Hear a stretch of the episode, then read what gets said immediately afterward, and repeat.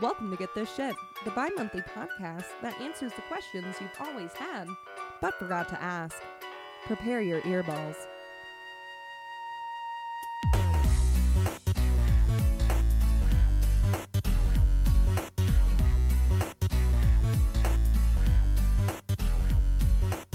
Why, hello, and welcome to Get This Shit.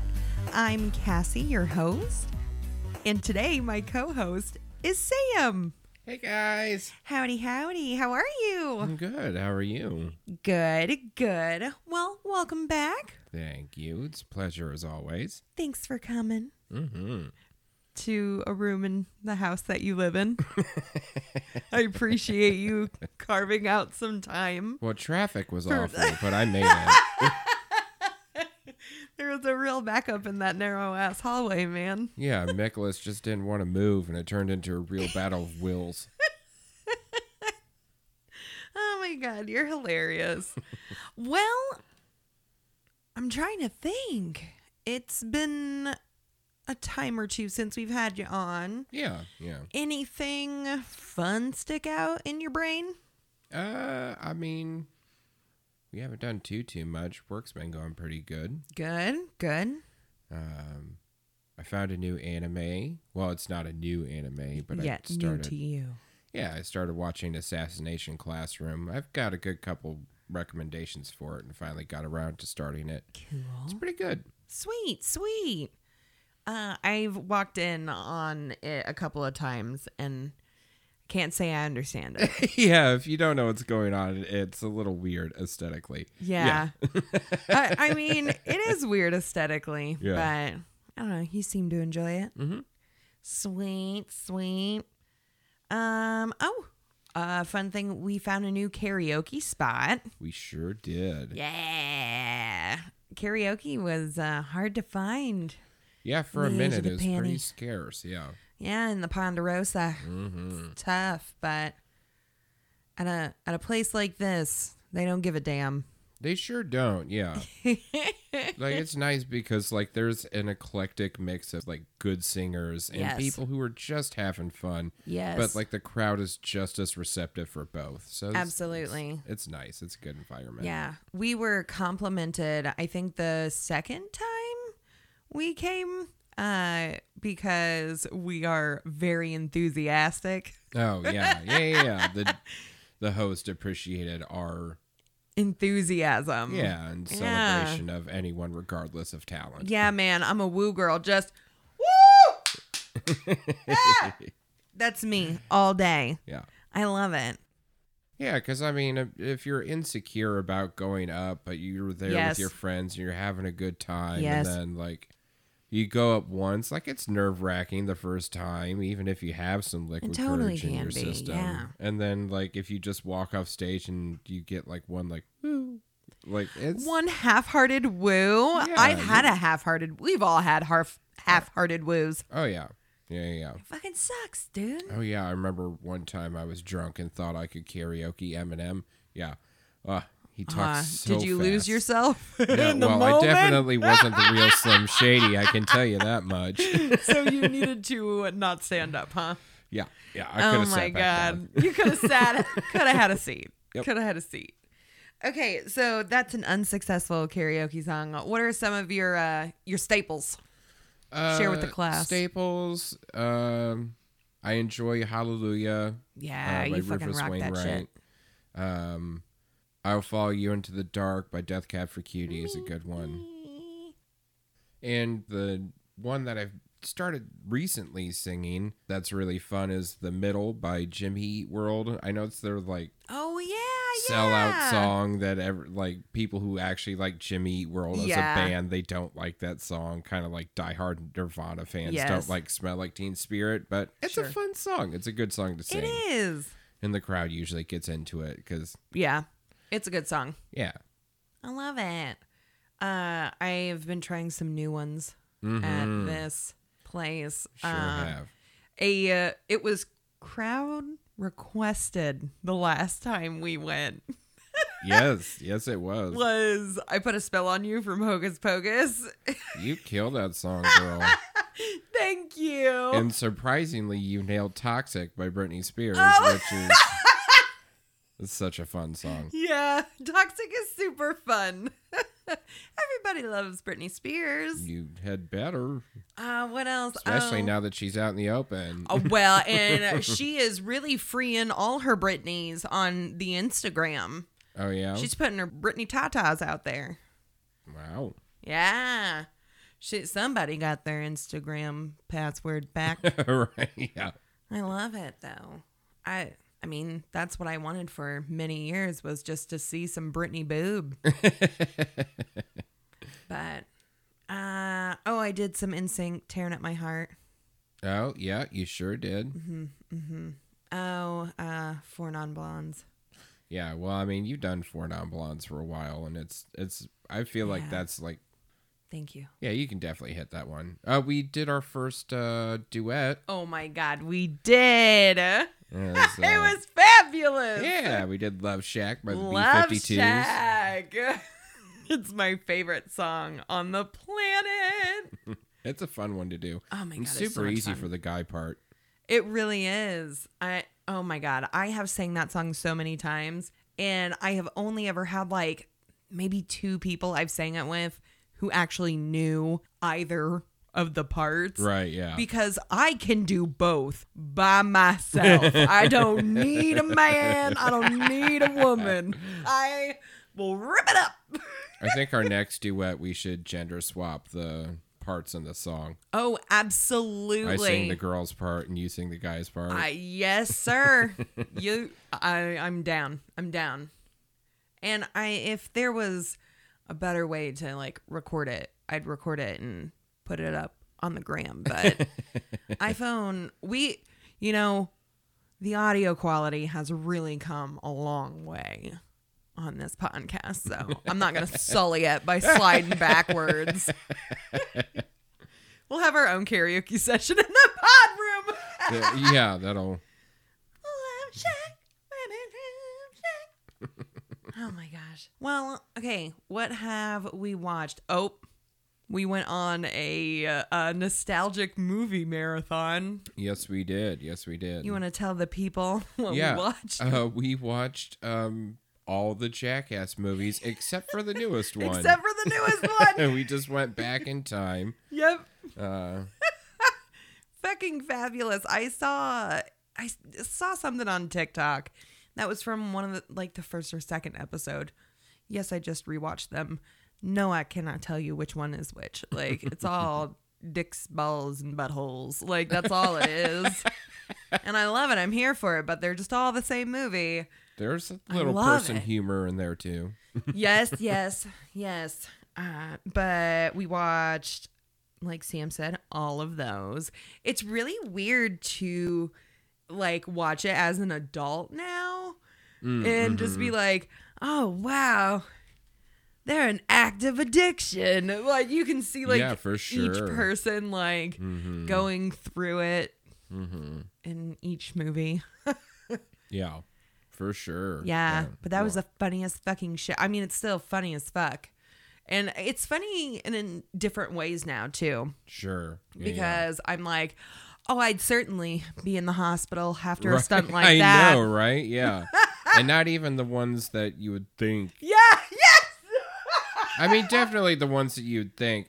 Like, when I said not the ones you think, what came to mind was, like, when Chris Pontius, like, does stuff with animals. Like, it's done by the scorpion. Yes. Or they get bit by a snake or something. I'm thinking about the big hand slap one. Like, I'd fucking, my glasses would break and I'd get fucking plexi or whatever this is in my eyeballs or fucking rocket whipped cream into my brain. I don't know. The few porta potty things that they did. Fucking. Hit me on a different level watching as an adult. Oh, yeah. Like, working in construction, like, I would say probably... 30% of my bathroom interactions are in Porta-Johns. I'm sorry. And so, yeah, the sights, the smells are a lot more tactile and readily accessible in my memory. Yeah, a little bit too real. So those make me a little extra squeamish compared to how they used to. The blue chemical stuff. Like I just Oh, I just can't. I can't even imagine. Now, those, like, when they just, like, spray, like, either compressed air or whatever to, like, make the blue chemicals explode on them. Uh-huh. Like, those have to be, like, freshly clean, pristine. Sure. Brand new. Just dropped off. Yeah. Like, not defiled. Because, like, the one where they strap Steve-O in one and send him on the slingshot, like, you... Like, they gave him goggles and they gave him nose plug. Like, so, because, I mean, that's a good way to get serious diseases if you don't protect yourself. But he was expecting it. So, like, the ones that they did it to where they weren't expecting it, like, you can't have, like, an actively used. Oh, my God. One, you could tell by what was on them. Yeah, like, and how dark blue it was. Shit. Yeah. The fact that there was no brown on them, but... Oh, also, man. Like, if they're not expecting it, that's going to get in your eye and your ears and your nose and all that shit. Yes. So that, the blue ones, I was fine. It's just, like, whenever they actually had. Yeah, I'm not a big scat fan. Yeah, me scat humor was funny to me at a time. I mean, it's still funny, but I mean, I still laugh. Don't get me wrong. It's just it has a little extra. Poop volcano and this. I think that's the second one. Mm-hmm. I think that's the one I saw in 3D. Probably. Yeah. But yeah, that was a little trip down memory lane. It was fun. Good stuff. I recommend it. You should spend a couple hours. If you have them. Yeah, there's a couple things that haven't aged well, but for the most part, it's just dumb dudes being dumb dudes and fucking with each other. Like, it's... Yep, pretty much. Any of the ballistic projectiles like that, I'm not tough enough. See, for me, it was any of the ones that involved a bull. I'm like, nope, I'd be dead. Like, I would you can't dead. Jump. No, I can't jump shit. I'm like almost 6'2". I can't dunk. Oh my God, I'm sorry. Like, I mean, I can dunk on like a Fisher Price, like a Fisher Price basketball goal. Yeah, yeah. Even then, I still gotta do a little bunny hop. Like. That's hilarious. Oh my God. Yeah. What else? Oh. So I personally don't watch this type of stuff. Sam doesn't really watch this either, but. We're going to talk about it because the girls at the salon got me hooked on it. Love is Blind. Oh, yes. It is a train wreck in front of a car crash in front of baby Jessica in a well. Yeah. It's in front of a dog with three legs. Yeah. It's... Yeah, you're right. Yeah, I definitely don't watch reality, like a whole lot of reality TV. No, neither one of us really do. Especially like romantic drama, reality television. I have avoided The Bachelor, Bachelorette, Love Paradise, whatever. All of it. Yeah, it's, but. Oh, damn. It's good, though. It's good. The premise of it, I think, is like, it's good. It's bad good. You feel me? Yeah. I think you feel me. Yeah. Like, we always call it trash TV. Jafeel. Yeah. But, like, trash TV also, like, everyone has trash TV of some kind. For some people, it's, like, NCIS, or for some people... Shut up, calling out my mother! And for some people, it's, like, The Bachelor. For some people, it's, what's the Street Outlaws, or what, you know, like, that's not good. TV. Let's you mean honest. Sons of Anarchy? No, okay. No. I mean like the reality, like quote unquote non-scripted, quote unquote street racer TV show. Drag racers. I'm sorry. Yeah, that's like that's dude trash TV. That is dude trash TV. I love it. Yeah. Well, the premise is interesting. I like it, but I also use TikTok. And love me some TikTok. And I have been on the Love is Blind slander side of TikTok. And it is glorious. I don't think you showed me any of those. No, but I was telling you about some of the factoids that I learned and then checked up on. Sure, like, the dates are really only like 7 to 10 minutes and not like hours, how they try to kind of persuade. I will say their editing team is fantastic. Smooth, yeah. Just in the way that they morph and create their content. And like how they present the final product versus, I'm sure, what they record. And that's got to be a shit show to record. Oh my God, yeah. That's a lot of people, a lot of moving parts. Yeah. So to put that into like one cohesive vision and alter it to where it's like different than what actually happens. Right. And, yeah. To make it more dynamic more and less flat, more suspenseful, to, you know, put in the correct order. Like, it's definitely like their editing team is definitely really good. Yeah, they're baller. And like I don't know how any of them thought that this is a great idea, this sounds fun, but because I mean, Sam and I, we've known each other for what, 10 years? And I still learn new things about him. Yeah, so we didn't actually address the premise of the show, did we? So, like, the premise of the show... Yeah, I'm sorry. I just assumed. Yeah, no. So sorry. If you don't know, like, it's a group of guys and girls, and they sit in separate rooms connected by a wall, an opaque wall, and they talk to each other through that wall for, you know, a series of dates over 10 days. And in that 10 days, they decide if they want to propose to one of the people that they've been talking to, and then they have a few days on a romantic vacation. Wait. They propose sight unseen. Oh, yes. I'm sorry. Yes. Yeah, unseen. They propose before they see their fiancé. Right. Hence, love is blind. Yeah. So then they get to meet afterwards, and it's wonderful to watch people's faces. Good or bad. You feel both ways, but like good or bad, those faces. Oh, I don't know how there's bad, because like, no one is unattractive on the show. Like, the second season, they added some more normal-looking people. Yeah. But spoiler alert, none of the normies are in the finale, if you want to talk about it that way. Yeah, there's not really like a finale, but yeah.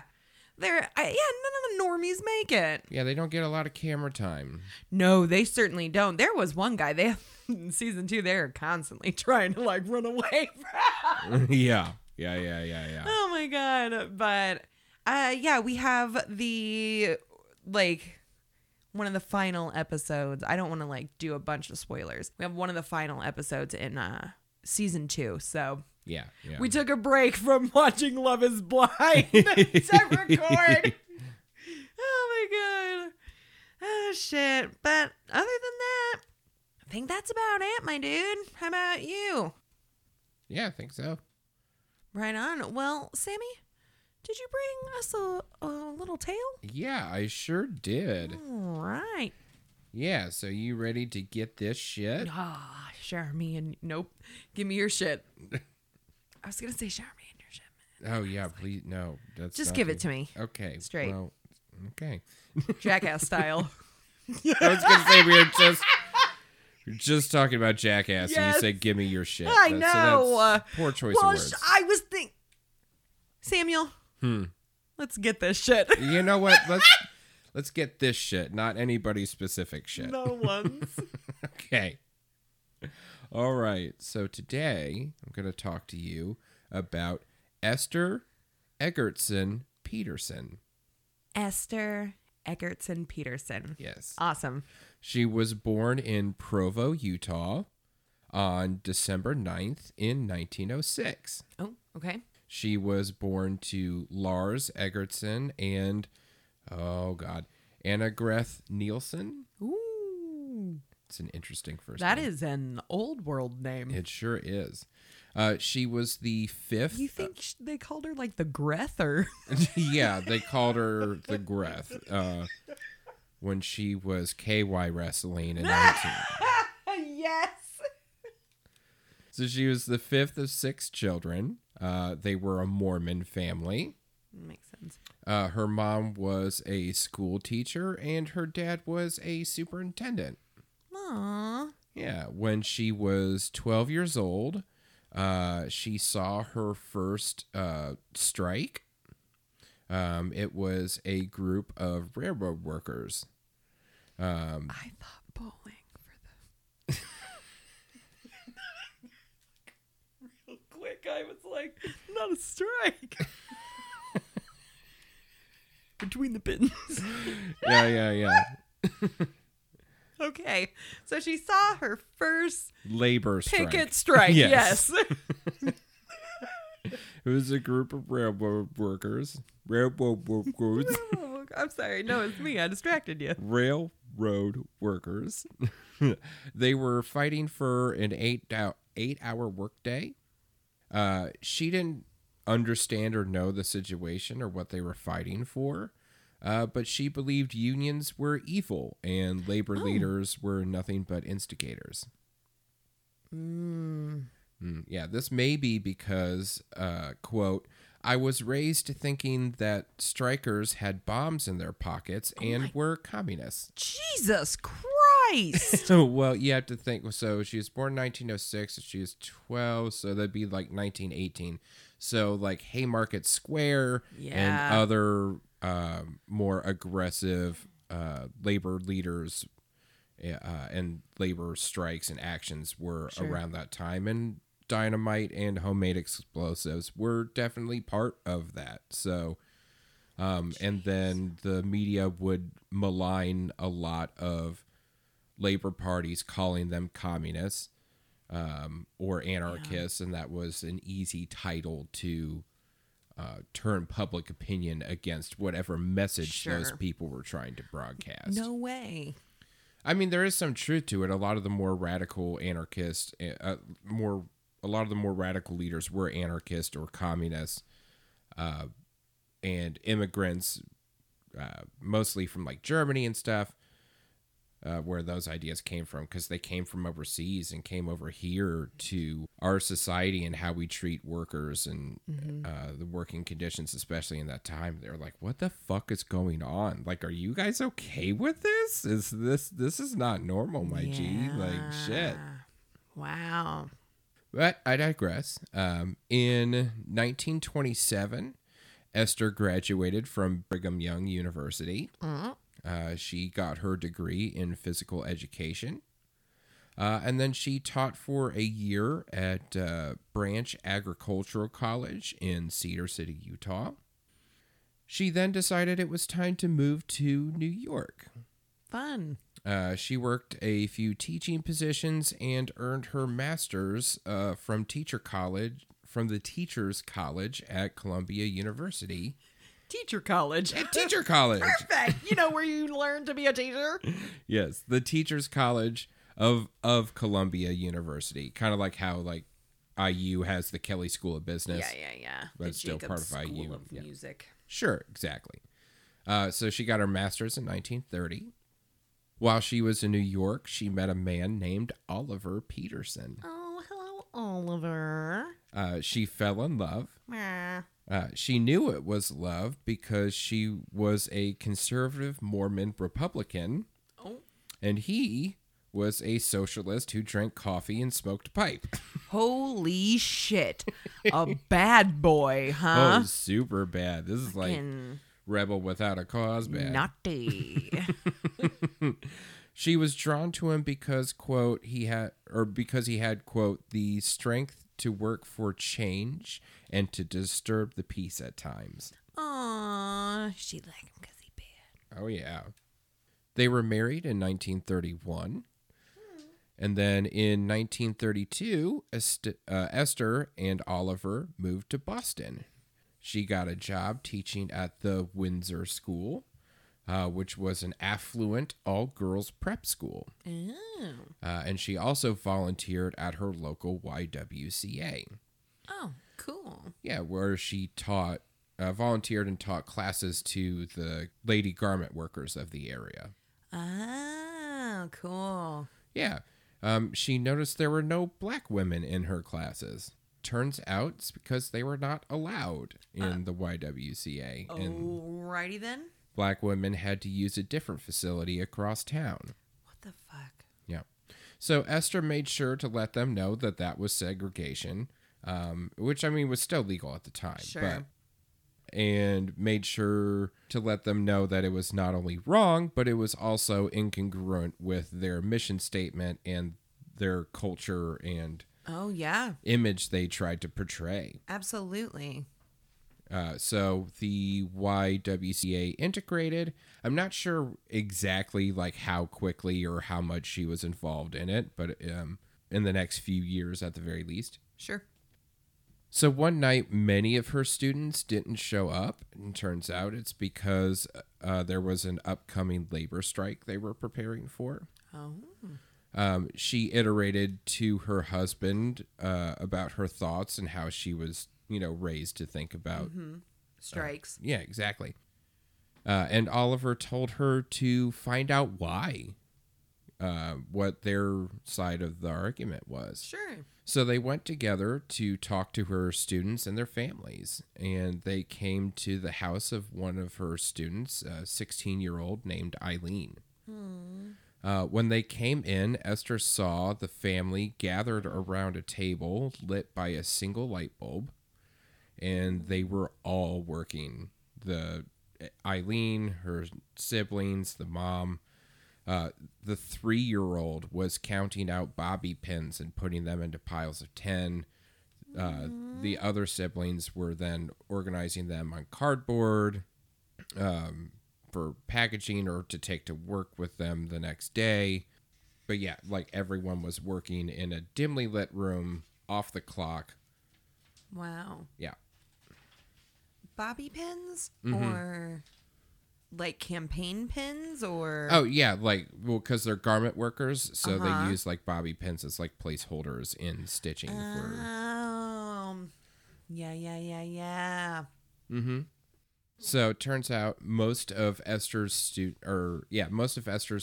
made $1.32 per dozen dresses they made. Oh my God. Yeah, so that equates to, now granted this is during the Depression. Yeah. But still $1.32 only equates to about $27. Oh my God. Per dozen. Dozen, yes. Wow. So the problem that the workers were having is that the company that a lot of her students worked for changed the front pocket on the dresses they made from a square to a heart shape. Oh. Which is fine. It looks cute. It looks nicer. But the problem is it takes longer. Oh, yeah. So they're not putting out as much. Sure. So they're not getting paid as much. Yep. So they're essentially being forced to make a more aesthetically pleasing, more complicated, more difficult product and taking a pay cut. Yeah, they're not being compensated at all. Exactly. So Esther, seeing like how hard they were working and the conditions that they were subjected to, shattered her preconceived notions of everything. So the next morning when the garment workers were on strike, Esther was right there picketing and help organizing. Oh. Seeing how these women's voices together were powerful inspired her to become, quote, a real labor activist. She said, quote, I knew that the fathers of the kids at the prep school were the ones doing the exploiting. Their kids would come to school with chauffeurs and their fathers couldn't pay minimum wage. Come on. I decided they had to have a voice. The working people. I felt the women were left out. They got the low end of everything. End quote. Tell them, Esther. Tell them. Yeah.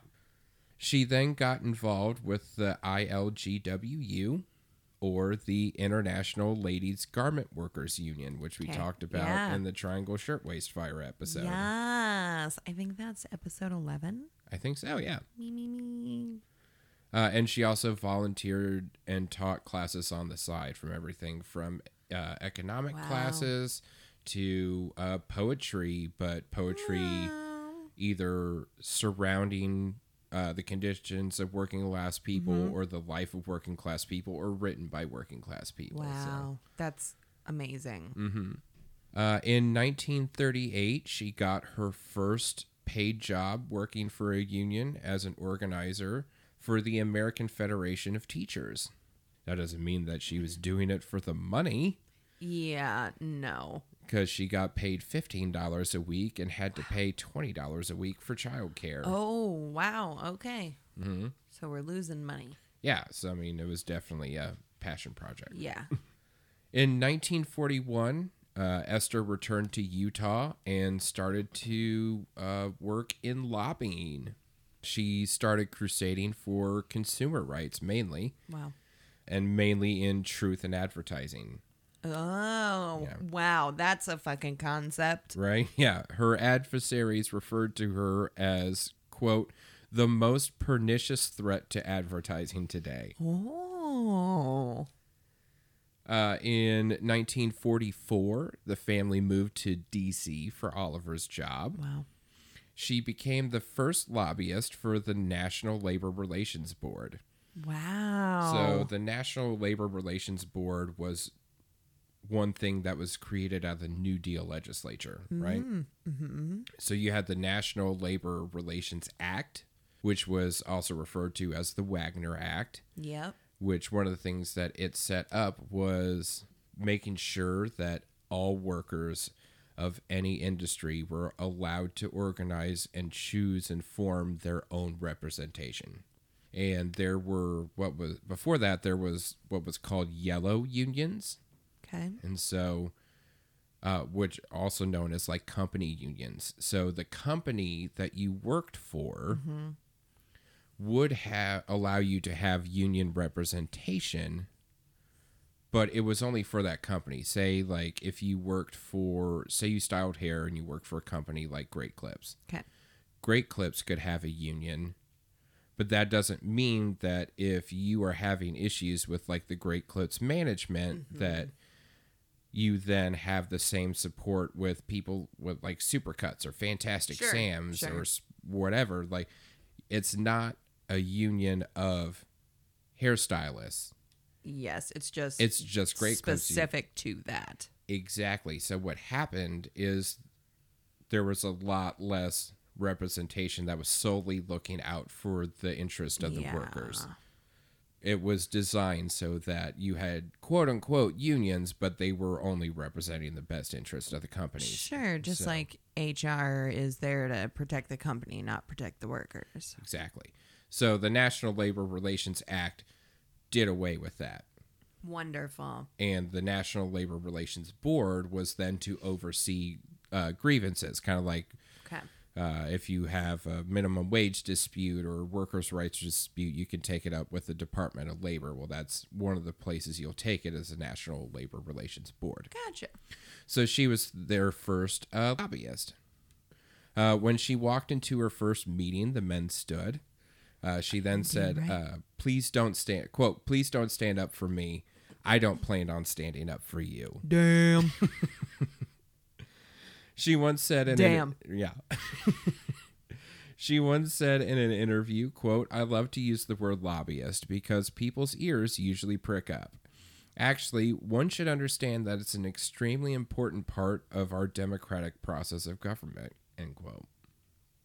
So a lot of people hear the term, and she's right, even back then, like a lot of people hear the term lobbyist and you think of lobbyists and special interest groups. Mm-hmm. And that's such a trigger word for, quote unquote, what's wrong with this country. And absolutely right. There is a lot wrong with lobbyists and special interest groups when sure. they are throwing inordinate amounts of money and campaigning and kickbacks, under the table deals, you know, these things that should not be happening. The corruption in that system. Mm-hmm. But what good lobbyists will do is you can write letters to your congressman, mm-hmm. which is like you acting as a lobbyist, whereas sure. a lobbyist will go and represent a group that says and goes to politicians and say, hey, I'm representing a bunch of people who have this concern, who say that there needs to be something done about this issue. And these are the people in your constituency, you know, in the area that you are serving, and we need to get this taken care of, you know. So like they bring information and concerns. They can do just as much good as they can harm. Absolutely. Yeah. Sure. Yeah. That's a very fine point to put on the sentiment. Oh, so thank you. Thanks. You're welcome. So I got him. So 4 years later, Oliver became a diplomat to Sweden. Ooh. And the family moved there. Esther kept working for women's issues by organizing the first international school for working women in Paris. Wow. The family came back to Washington in 1957. Jesus. She then started working for the AFL-CIO. I know this acronym. It's the... American Federation of Labor and the Congress of International Organizers or something. I always forget CIO. I always forget CIO. Anyway. Oh, it's because of you. That's why I know it. Oh, yes. That's hilarious. So the AFL-CIO, the AFL was the American Federation of Labor, which is started by Samuel Gompers. Yes. And represented... It was one of the first... labor organizations to that is still around. Sure. And it's considered like to represent more of like the skilled labor trades, like and the CIO represents more of your necessary workers that don't require things like apprenticeships or so like, you know, your sharecroppers, your your produce pickers, your factory workers, your logistics, all that stuff. Those are more usually grouped in as CIO, but put them together and the AFL-CIO represents like all worker like labor concerns on the union side of things. When they come to the government, they do so together and are just referred to as the AFL-CIO. So she started working for the AFL-CIO as the first female lobbyist in their industrial union department. Wow. Because she worked in Utah for FDR's 1944 campaign, she was able to work on JFK's campaign. After he was elected, he nominated her to be the Assistant Secretary of Labor and the director of the United States Women's Bureau. Holy shit. Yeah. Moving on up. Right. This made her the highest ranking woman in the Kennedy administration. Damn. And as such, she led the successful campaign to pass the Equal Pay Act of 1963 that established the principle of equal pay regardless of gender. Very nice. Yeah. Thank you. Right? Huge. It was a huge piece of legislation that took a lot of campaign, a lot of hard work. Yeah. A lot of blood, sweat, and tears and saliva. Right? I mean, well... spittle. I mean, you think about how much corporations in this country profit off of either shipping jobs overseas or using immigrant labor for a cheaper cost. Well, I mean... women used to be included in that group. So, I mean, think of how hard they had to fight to convince every business everywhere that they had to pay women just as much as men. Like, that. It's a lot of mileage. Yeah, that's a shitload of money. A shitload of money. Jesus. So Kennedy also put together the Presidential Commission on the Status of Women. And Esther selected Eleanor Roosevelt to chair the committee. Okay. They hosted hearings across the country to listen to the problems and issues facing working women. The committee published its report that outlined the need and the steps to improve child care quality and availability, equal pay, and to end racial and gender discrimination. The published report became a bestseller. That's amazing. The commission also laid groundwork for the National Women's Committee on Civil Rights, which labored to ensure that women of color's voices were heard in the pursuit of civil rights. Fabulous. Yeah. After JFK's assassination in 1964, Lyndon B. Johnson nominated Esther for the brand new position of Special Assistant for Consumer Affairs. Ooh, a special assistant. Ooh, she's that special ass. No, sorry. I just want to be called a special ass. You are a special ass. Thank you. It's so hard. She created legislation that required food labels to list ingredients, nutritional value, God bless her, price per unit, and expiration dates. Can she put something on there that says, walk away? Like, just, you're reading through it, you know you don't need this, walk away. Unlike Little Debbie's and stuff, I'm just saying. That's hilarious. Thank you. She held a similar position for President Jimmy Carter. Oh, my God. And in 1981, he awarded her the Presidential Medal of Freedom for her work in helping consumers make better informed purchasing decisions. It's about damn time someone give that woman a medal.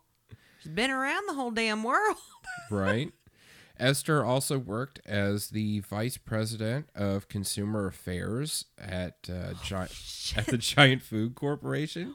Oh, my God. And she was the president of the National Consumers League and even became a radio and TV personality where she educated the public on the best nutritional buys. Wow, she had her own radio show. Yeah, or just at least a spot. And yeah, because I mean, it's such a social norm to know things like food groups, the food pyramid, and what foods are better than other foods, because like that's part of the marketing of food now. Like, how many times have we heard like superfood, or you know how diets and the new antioxidant, right? Ketosis, yeah, all of acai berries. You know, so yeah, there's so many fasting, all of the buzzwords. Yes, there's so many Atkins. Yeah, there's so many trends and fads when it comes to the nutritional aspects of food, but there wasn't much education or knowledge on that before. You know, well, in like I may be wrong about this, but. You said 1960 something, correct? Is that I mean, between the 60s and 80s is okay. So I'm sure a lot in the 80s. My mom and I actually had this discussion not too long ago, that when she was like really young, they had a lot more fresh food and things like that, but as she got older and like more into school and things like that, that's when a bunch of processed food started to come out. And there seems to be more of a need for truth in food advertising. Absolutely, 100%. The closer you get to the 80s, the modern world, the civilization. Yeah, for sure. God damn it. That brings us to 1993. Oh, Lord. Samuel, how old were you? In 93, I was 5. Oh, little babies. I was 5 as well, but I didn't want to do the math. In 1993, President Clinton named Esther as... All I can think of is John Mulaney talking about Bill Clinton and his stand-up kid or whatever. Yes. Comeback kid. Oh, my God. All right. Jazz playing Bill Clinton. Yes. Okay. In 1993, Bill Clinton named Esther as one of the U.S. representatives for the United Nations Educational, Scientific, and Cultural Organization. Damn, so she's been through 3 full administrations. Oh, more than that. She's been through You've named at least three administrators. I've named at least three. But there's some gaps in between there, but yes. Listen, I just put it together in my head. I'm like, Megan Clinton. Like, I'm not that good at the president's song, but you're right. There's a few in between. Also, in 1993, she was inducted into the National Women's Hall of Fame. Yeah. Esther was also a member of the Women's National Democratic Club, and the members gave her one of her most prized possessions, which was a mink coat that once belonged to Eleanor Roosevelt. Oh, my God. Yeah. Esther said, quote, "I've always said when I think about what would she do in this situation, I've had some rather trying times at the UN in the work I've been doing. Then I think, Esther, put her coat on and her arms around you, and you'll do the right thing." That's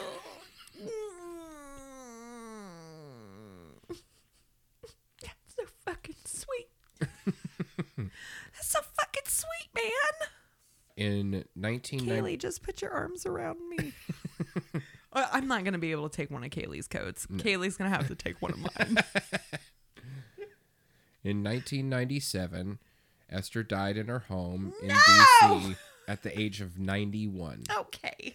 She left a legacy of being a champion for the rights of workers, consumers, and women.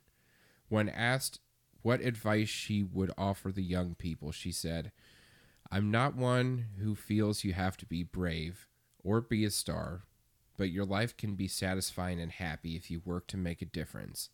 Maybe the difference will be just a little tiny piece and not a big difference, but the point is to make a difference by the way you live your life." Oh, Esther. So yeah, that's Esther Eggertsen Peterson. That's amazing. A fucking rock star who, yeah, went from being a conservative Mormon Republican who thought unions were evil to being a champion for so many people. Flip the script. That's absolutely it's overwhelming. Yeah. Happy International Women's Day. Right. Yeah. Yeah. She's a monster and in the most wonderful way. Yeah. That's amazing. Thank you so much for bringing Esther's story to us. Yeah, and I was actually doing some research on the Wagner Act and came across her because of her work on the National Labor Relations Board. Isn't that some shit? And I had never heard of her before, which is insane. It is insane that I've never heard of her before. Yeah, because of as much work as she's done, especially in the field that you're in. Yeah. The fact that she was the leader of the push for the Equal Pay Act of 1963. Yeah. Legendary. And how many people don't know about her is ridiculous. It's a goddamn shame. It's a travesty. And Sam is here to bring it to you. Right the wrongs. Right the wrongs. Bring it right to your earballs. You heard it here. Thank you so much. Yeah. All right, my dude. I did want to give a shout out real quick, and I feel like it fits pretty well at the end of your story. Oh, good. There is a new podcast that I have been listening to. It's absolutely amazing. It is called Black Girl Gone Podcast.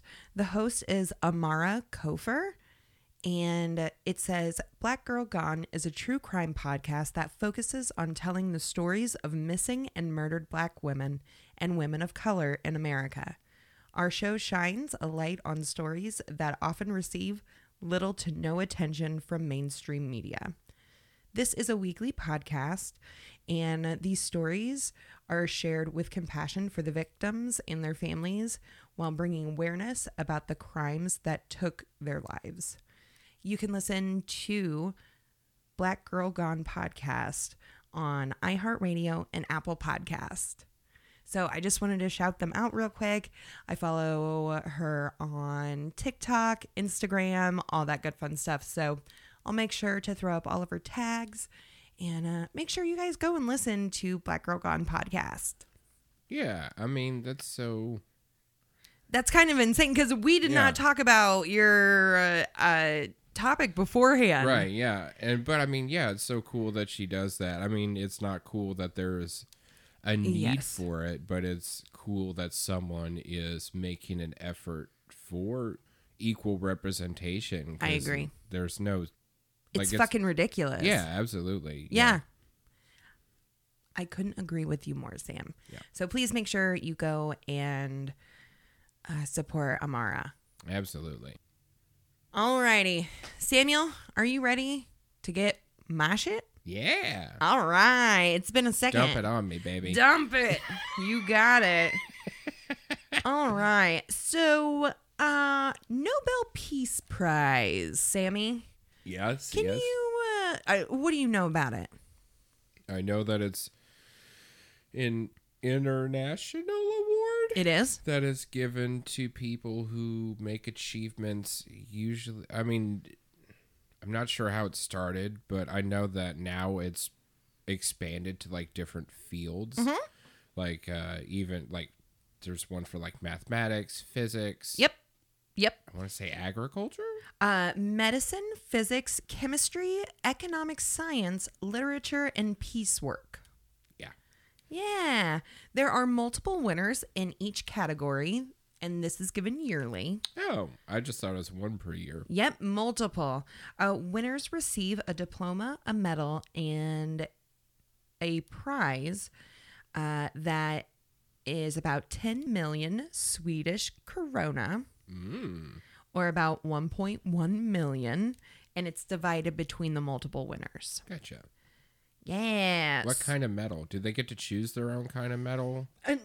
I imagine not. Because like that's funny. I would pick. Oh, man, tungsten. There's so many good. Yeah, I mean that's not bad. You know. I can't stand you. Tin? No. Copper. Ooh, brass. Brass. Ooh, we should get this bronzed. Gotta love Bob's Burgers. It's not umbilical cord. All right. You're right. Alrighty. So, do you know who the Nobel Peace Prize is named after? I'm going to guess his last name is Nobel. Boom. You got it. Oh, and I also guessed that it was a he. You did. Yeah, but it was nailed a long time ago, so I assume he is a pretty safe bet. Alfred Nobel was born in Stockholm, Sweden, October 21st, 1833. Okay. So it was a while ago. Okay. Yep. All right. He had two older brothers named Ludwig and Robert. That's lame. Like, not Ludwig, but like, Robert, yeah. Alfred's, like, at least, you know, he's the butler, you know, for Batman, which is pretty impressive. That's a good get. A good get. His father was Emanuel, and he was an engineer and an inventor, and he built bridges. Oh, okay. He also had a passion for explosives. Well, sure. His mother was Andrietta, and she was a little bit more level-headed. She began and ran a local grocery store, also while homeschooling all of the children. Fun. Fun fact, Alfred could read by the age of 3. So she must have. Little jelly. Yeah. I don't remember anything before I was like 10, so. Well, sure. ADHD brain. Yep. I just got I don't have the H, so. Yeah, you just got. You got the ads. Yep, just got the. I got the ADDs. I got the ads. Alfred's father's business failed the same year that he was born. And I blame rap music. Yeah. And Emanuel had just filed for bankruptcy. Oof, that's rough. So when Alfred was 4, his father decided, since Alfred could read... No, I'm just kidding. When he was 4, he decided to try his luck elsewhere and take his business to Finland and Russia. Mm. And only his business. He left the rest of the family in Stockholm for a while. Well, you know, I'm sure he tried to send money back whenever he could, but... Yeah, I know most definitely. Something that he was taking on the road was the rotary lathe. Emanuel actually invented the rotary lathe. Oh, that's so cool. Yeah, it ultimately led to the invention of plywood. Yeah, no shit. Yeah, for sure. Yeah. Samuel, will you explain quickly what a lathe is? So lathe is used for what's called turning, where you put a piece of wood and anchor it on one point each end, and then it will spin, and then you can use tools to shave it down into different shapes. Yeah. Or that's what a rotary lathe is. Yep. A lathe is a piece of machinery that you use to shave things down incrementally to create the shape or smoothness or thickness or whatever. Yeah, so plywood is just made out of many layers of thin wood. Mm-hmm. Moving on. In 1842, Emanuel hit it big in Saint Petersburg, Russia. Somehow, he was able to get an audience with Russia's Tsar Nicholas I. Ooh, wait, what year? 1842. Okay, young Nicholas I. Mm-hmm. Okay. Yes. The Tsar loved the few pieces of equipment that Emanuel showed him and then asked him what other ideas he had. One of the ideas that Emanuel did have was underwater mines. Oh, well, I mean, that makes sense. Yep. I mean, if you have a passion for explosives, mm-hmm. but you're also a bridge engineer, mm-hmm. that could help clear, a lot of stuff. Yeah, the sides of the banks that are underwater to get them ready to, build the foundations of the bridge, I'm assuming. Yeah, yes. So this fact was especially important because the Crimean War was happening. Well, there's also that, too. You can definitely look at the other side of things. And... Yeah. Within a year of the move to St. Petersburg, Andrietta popped out another baby, Emil. Ooh. During the next few years, Alfred... Was she hungry when she named him? Probably. Yes. No, I get it. I was just trying not to encourage you. During the next few years, Alfred and his brothers were given top-tier educations. And by the age of 17, Alfred could speak and write in Swedish, Russian, French, English, and German. Wow. That's... I just got good English and bad English. That's all I got. Yeah, so. And badder English, yeah. The worst is English is... During his studies, Alfred became interested and fell in love with poetry. Cool. But it was not to be. Was he bad? No, he wasn't bad. Dad just had different ideas. And he didn't have that classic James Vanderbeek moment from Varsity Blues. I don't want your life. Yeah. No, because Alfred was insanely grateful for the struggle that his parents did to get them where they were. And he was very thankful. So he wanted to make sure that, he did his family proud. Sure. They were very close-knit. Yeah, I get that. I mean, I came from a family that very much prided themselves on giving me a good education. Yeah. And sacrificed a lot to do it. So, yeah, I can identify with that for sure. For sure. Emanuel was not entirely pleased with this direction, so he sent Alfred to study abroad and become a chemical engineer. Sure. Alfred was sent to Paris to work in a private lab with a famous chemist, Professor T.J. Pelouse. Mm-hmm. While Alfred was there, he met a young Italian chemist named Ascanio Sorberto. Nope, there's no T on that bitch. Sobero? Yeah, Sobero. I'm trying to just add more flair on it than it needs. That's perfect the way it is. It's too much. I was gonna say he's not a spicy. He's not a spicy meatball. So no, that's me. So Ascanio, 3 years earlier, Ascanio had invented pyroglycerin, Okay. Or now it's known as nitroglycerin. Okay, I figured. Mm-hmm, mm-hmm. If you don't know what this is, it's a highly explosive liquid. Mm-hmm. And it's very concentrated. So concentrated, like it's too dangerous to move practically. Yeah, it definitely requires a lot of precautions to move. Yeah. So if you don't really have a frame of reference for nitroglycerin, I want you to go back to the 90s. I already know where you're going with that. I already know. Go back to the 90s. What movie are you watching? That's right. Wild Wild West. And Jim West, Desperado. No, you don't want nada. He is in the back of that fucking stagecoach. And he's like, this is not how you transport nitro. Yes. It's what makes the stagecoach blow up. Mm-hmm. Oh, my God. I fucking love that movie. All right.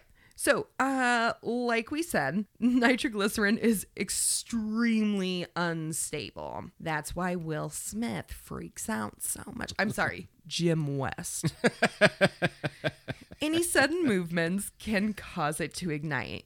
The reason being that the decomposition rate is so rapid that all of the molecules are simultaneously destroyed at once. Gotcha.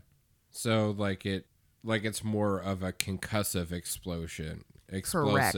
Instead of like a incendiary explosive. Yes. So more of like the force of the air pressure or like the kinetic force more than like the actual like heat and flame.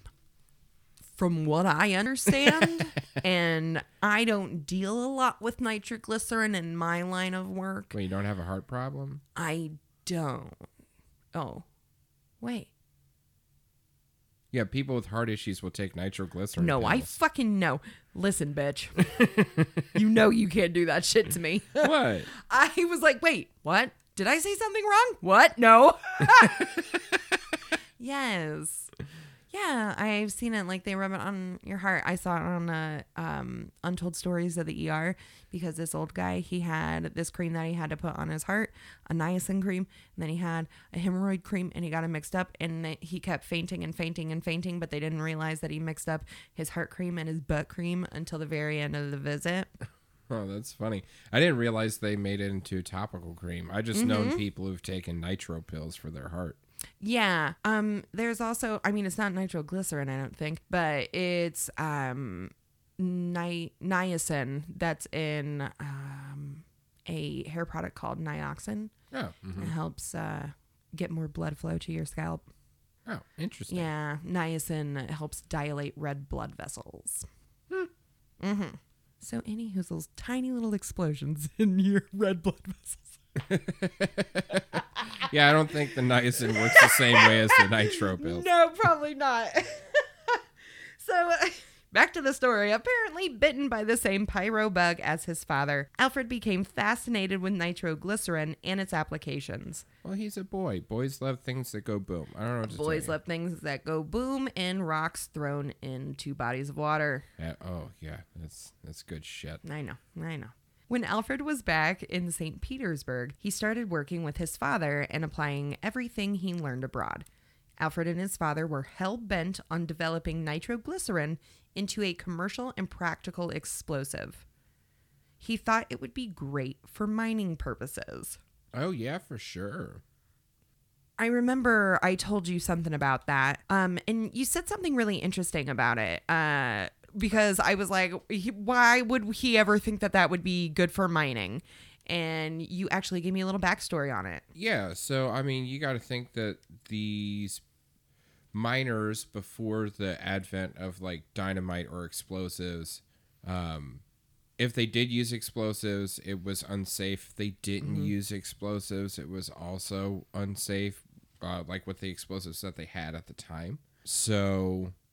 if you have the ability to like use dynamite to clear large areas and then be able to sift through that rubble after it's been broken up from the explosion, sure. It's a lot easier than just trying to chip away at a solid wall. Like feet by feet. Exactly. Gotcha. So now what they do is like they'll drill into the wall of a mine. Oh, and put the explosive in there. Put the explosive in there, and then it blows apart, and then you break up and you chunk out and sift through. That makes total sense. And if you have a practical explosive, one that only not only makes a lot less work or a lot easier work or more productive, efficient. Anyway, it not only adds productivity, but if you can detonate from a safe distance with a practical, easy-to-use explosive that is cost-effective, then that's also going to create safer working conditions. For sure.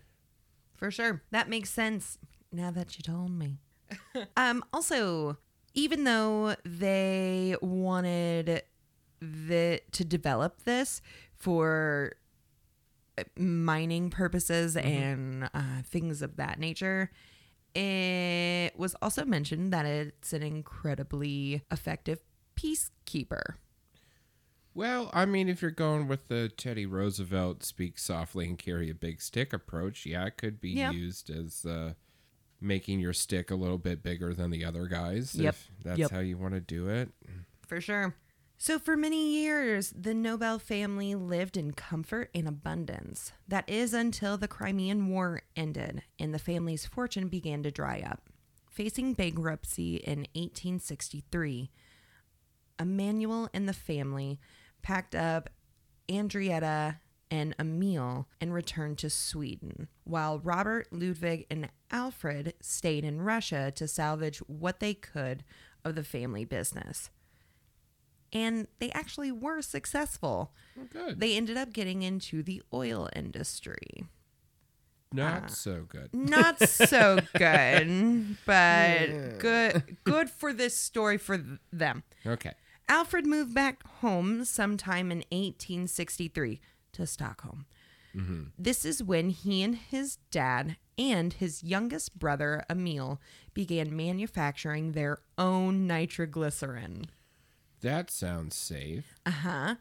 Alfred continued to experiment with different mixtures of nitroglycerin in hopes to make it more and more stable. While in the lab, Alfred observed that when he knocked down a vial of nitroglycerin, that when it spilled out onto the dirt floor, that the liquid didn't explode. Sure. But it did combust when a flame was put to it. Oh, okay. That makes sense. Right? So what he discovered really is that the nitroglycerin needs an impact. Right. Of some sort to just spontaneously combust. Not spontaneously, but to combust. Sure. If it's left outside of that, hard pressure, I guess. Yeah. It is still flammable, but it's much more stable. Sure, loose than it is contained. Yeah, because that rapid change in thermal temperature when you ignite it is going to create the same type of pressure, but instead of with a kinetic force, it's going to be with a thermal force. Kinetic. That's what I couldn't think of. Boom, baby. During this time, Alfred obtained one of his first patents. And that patent was for the mixture of nitroglycerin and black powder. Oh, boy. Yeah. Would you believe that actually made the nitroglycerin more stable? Yeah. Less dangerous? Yes. Safer to handle. Yeah. But not necessarily. Yeah, don't fart around that shit, man. Going up. Yeah, you definitely don't want to bring that into a white barn store. Oh, my God. Now Alfred could transport his nitroglycerin more safely. Mm-hmm. This mixture still proved to be dangerous, if you can believe it. Yeah. Yeah. Turns out I can't believe it. Yeah, if it was overheated. Yeah. Oh, yeah. Don't leave that out in the sun. So Alfred submitted another patent. This one being a real humdinger. It was for an ignition system to help light the nitroglycerin and the black powder. Okay. Also known as a detonator or blasting cap, the detonator that he invented was a copper casing filled with mercury fulminate, and a wick was added. So you light the wick, it burns down to the blasting cap, the black powder ignites, flashes, and therefore ignites the nitroglycerin mixture. But in 1864, tragedy struck. Uh-oh. Emil was killed in the very shed that the family had been producing their devilish product. Okay, well, my head wasn't going to his brother dying. Yep. Jesus. There were also 4 other people who were killed in the same blast, and Alfred was injured in the blast, even though he was in a different building. What the fuck did they do? I don't know. I could not find... There was never any reports of how big... Sure. Well, I mean, you're working with nitroglycerin and black powder. Yeah. So it's gonna get a little like it's more stable for transport, but if you you're gonna have a boom, it's gonna be a pretty big boom. Yeah, it's gonna be a big boom. After the Nobel family blast, which is what it was called, the Stockholm. That sounds like a shitty like ABC family game show. It does. It like does. Nobel. This week on Nobel Family Blast, we have the Jensens versus the Nobels. Oh, my God, Let's see who can win this minivan. Van. Sunday.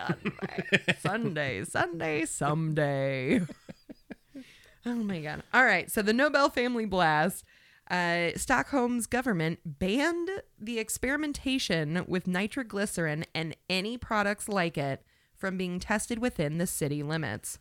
Well, you know, artists always run into backlash. They do. Well, this did not deter Alfred. Of course not, because he's a true artist. Yes. He went out and bought himself a barge and parked it on Lake Malorin so he could continue with his research. You know what? I'm fine with this. I'm okay with this. This is when he established his first corporation, Nitroglycerin AB. AD? AB. It's an anno-domini.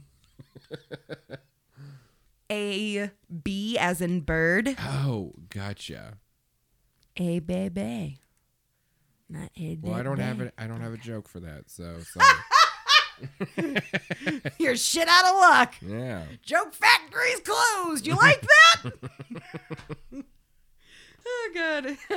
It wasn't until March 1865 when Alfred bought his first true factory.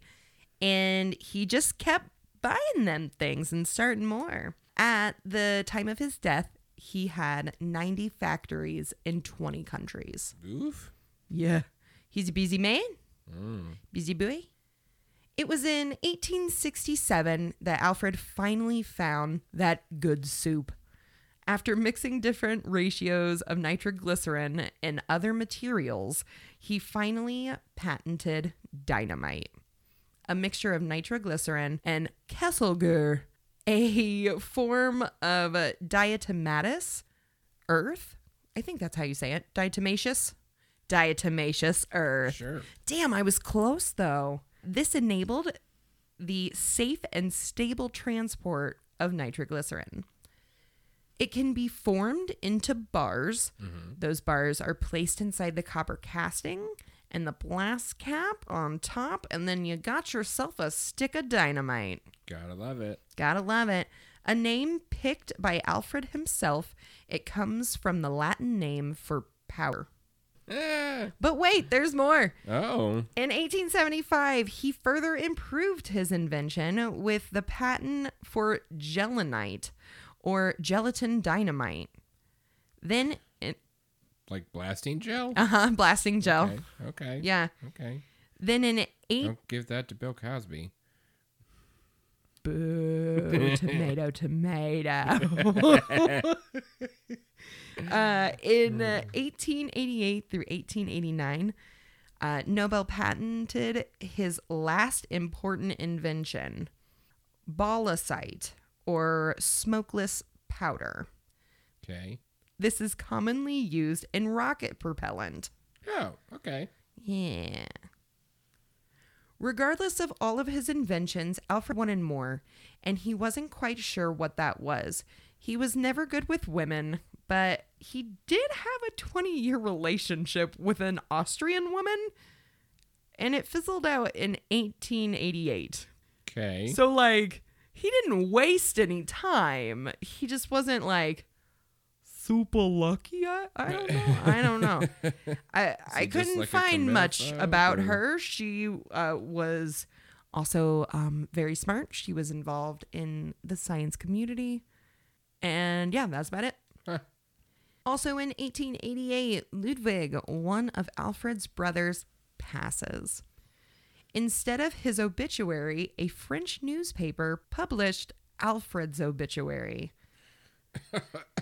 They call him a merchant of death. Oof. A man who became rich by finding ways to kill more people faster than before. Well, I mean, not the first won't be the last. Definitely not the last. Absolutely, absolutely. But this wrecked Alfred. All he wanted was to help mankind, not destroy it. Oh, God, if only all the quote-unquote merchants... Like, if Eric Prince of Blackwater had that same social conviction. I was just going to fucking say Eric Prince. God damn it! Yeah, if only he had that sense of conviction instead of his... Merchant of Death vibes. Yeah, I was going to say Christian extremist points of view. Yup. So Alfred, he wanted his products to be used for mining and for excavating, but humans being humaned, and his invention was used for war, and it was extremely effective. Mm-hmm. Alfred didn't stop for anything except for when France, where he had lived most of his adult life, kicked him out and his experiments in 1891. That's a rough guy. After his exile from France, he settled in San Remo, Italy. Mm. He, of course, erected another lab and at his home and continued experimenting, but also wanting to highlight beneficial contributions in humanity. Yeah, good for him. In 1895, Alfred amended his will and left over 90% of his fortune to establish the Nobel Peace Prize. I was wondering how we were like, okay, so how did this merchant of death get the Peace Prize named after him? Yep. He made it. Got it. Yes. And this was kept a secret from all of his beneficiaries until after his death, December 10th, 1896. No. You know he had like some shit nephew who was like banking on that. 110%. 110%. I dumbassedly forgot to look up his amassed fortunes, but it is well into the millions. Oh, sure. Alfred had over 355 patents by the end of his life. So over 350 patents, over 90 factories in 20 different countries. So. Yes. Safe to say, yeah, it's probably he's got, quite a bit. He can afford the fancy cookies at the grocery store, you know? Yes, he sure can. Like the Pepperidge Farms, you know? Oh, yeah, the Milanos? Yeah, then you gotta be like, you know what? I deserve this. I do deserve this. Instead of the flat of duplex cookies that cost like $1.65. Yes, the Sunday school cookies. Yes. All right, well, that is the explosive life of Alfred Nobel. I love it. And where the Nobel Peace Prize came from. That's crazy. Insane, right? Yeah, the guy who made dynamite and blew up his family. His brother. Gets the Peace Prize. Yeah, a Peace Prize is given in Dynamite Man's name. Yes. Right, yeah. Yep. Alrighty, I think it's time for Get That Shit. Cool. Sweet. Friends, I have something for you fucking adorable today. It is one of the many products on this Etsy shop that you can go and visit. But are you lonely? Yes, I'm lonely. Thank you. Oh, I'm so lonely. All right. Do you wish that sometimes you just had a friend? Yeah. I have no friends. Yeah. Zero. Do you wish that sometimes that friend didn't really talk? You just need a buddy around. Sure, yeah. Well, do I have the friend for you? Yay! Get on over to Crumpsk Creations on Etsy and get yourself a ghost in a jar. A ghost in a jar. A ghost in a jar. These adorable little ghosts want to go home with you. Each one comes in a tiny plastic jar for safekeeping. It's best to know where your ghosts are at all times. They each come with a unique surprise name. The ghosts have the option to be glued down to the bottom of the jar or not glued. The plastic jar that the ghost comes in is about 1.25. Oh, God. That's 1.25 inch. And each ghost is handmade. They are needle felt with felting wool. Gotcha. Well, I was picturing just a jar. Just a jar? That's so funny. Let me see if I can show. And be like, it's a ghost in a jar. Wink, wink. Wink, because wink. I said it is. And you're so funny. Little needle felting. Oh, my God. It's just a little ghost pal. They are $5. They also have St. Patrick ghost in a jar. They have ghost earrings. They have many other fun crafts, paintings. Oh, let's see what else they have. Some fun needle, not needle print, felt, needle felt needling, skulls, and things like that.